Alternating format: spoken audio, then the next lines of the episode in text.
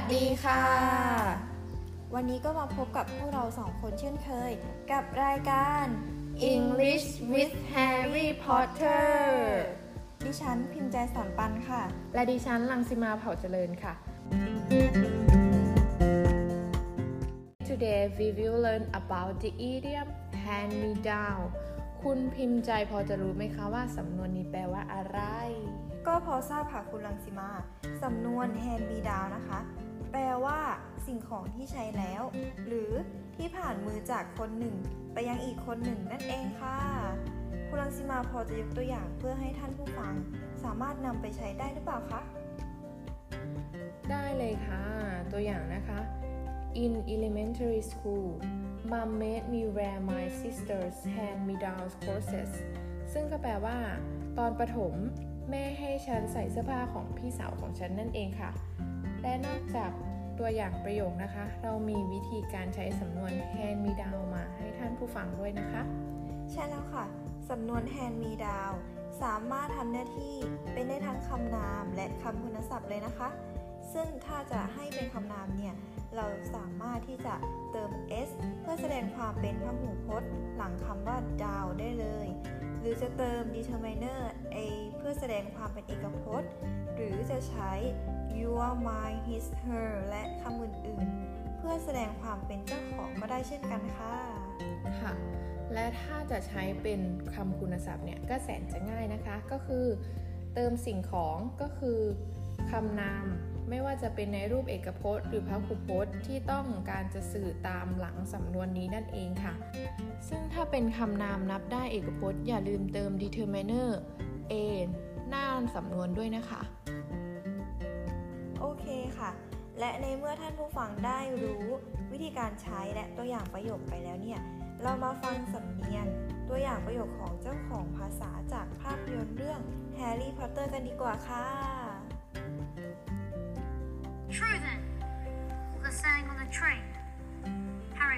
has come to Hogwarts. Harry Potter.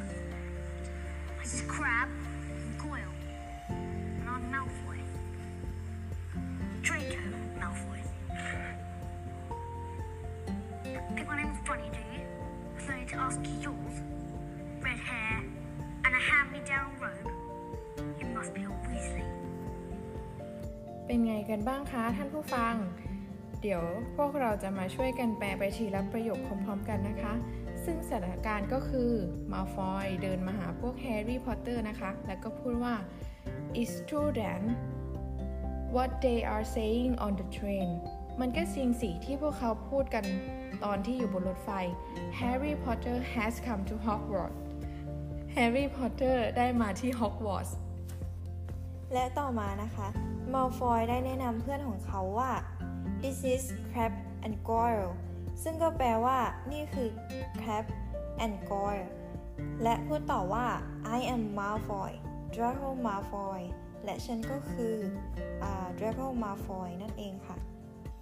และหลังจากที่มัลฟอยแนะนำตัวเสร็จนะคะ รอนได้หัวเราะออกมานิด ๆ ซึ่งก็ทำให้มัลฟอยพูดต่อไปว่า you think my name's funny do you no need to ask yours red hair and a hand-me-down robe you must be a Weasley แปลว่า คุณคิดว่า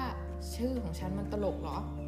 ไม่จำเป็นต้องถามชื่อของคุณหรอก ผมสีแดงและสวมเสื้อคลุมที่ตกทอดกันมา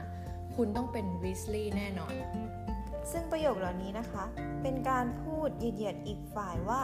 ใช้เสื้อคลุมที่ใช้แล้วใช่ไหมคะคุณลังสิมา ใช่แล้วค่ะคุณพิมพ์ใจการเหยียดคนอื่นไม่ดีเลยนะคะ ท่านผู้ฟัง ไม่ควรทำเป็นแบบอย่างนะคะ เห็นด้วยเป็นอย่างยิ่งค่ะ และก็จบลงไปแล้วนะคะ กับการฟังและตัวอย่างการใช้สำนวน hand me down พวกเราหวังว่าคุณผู้ฟังทุกท่านนะคะ จะสามารถนำสำนวนนี้ไปใช้ได้อย่างถูกต้องนะคะ โอเคค่ะ ท่านผู้ฟังทุกท่าน ถึงเวลาที่พวกเราสองคนจะต้องบอกว่า เจอกันใหม่ใน EP หน้านะคะ See you next episode Bye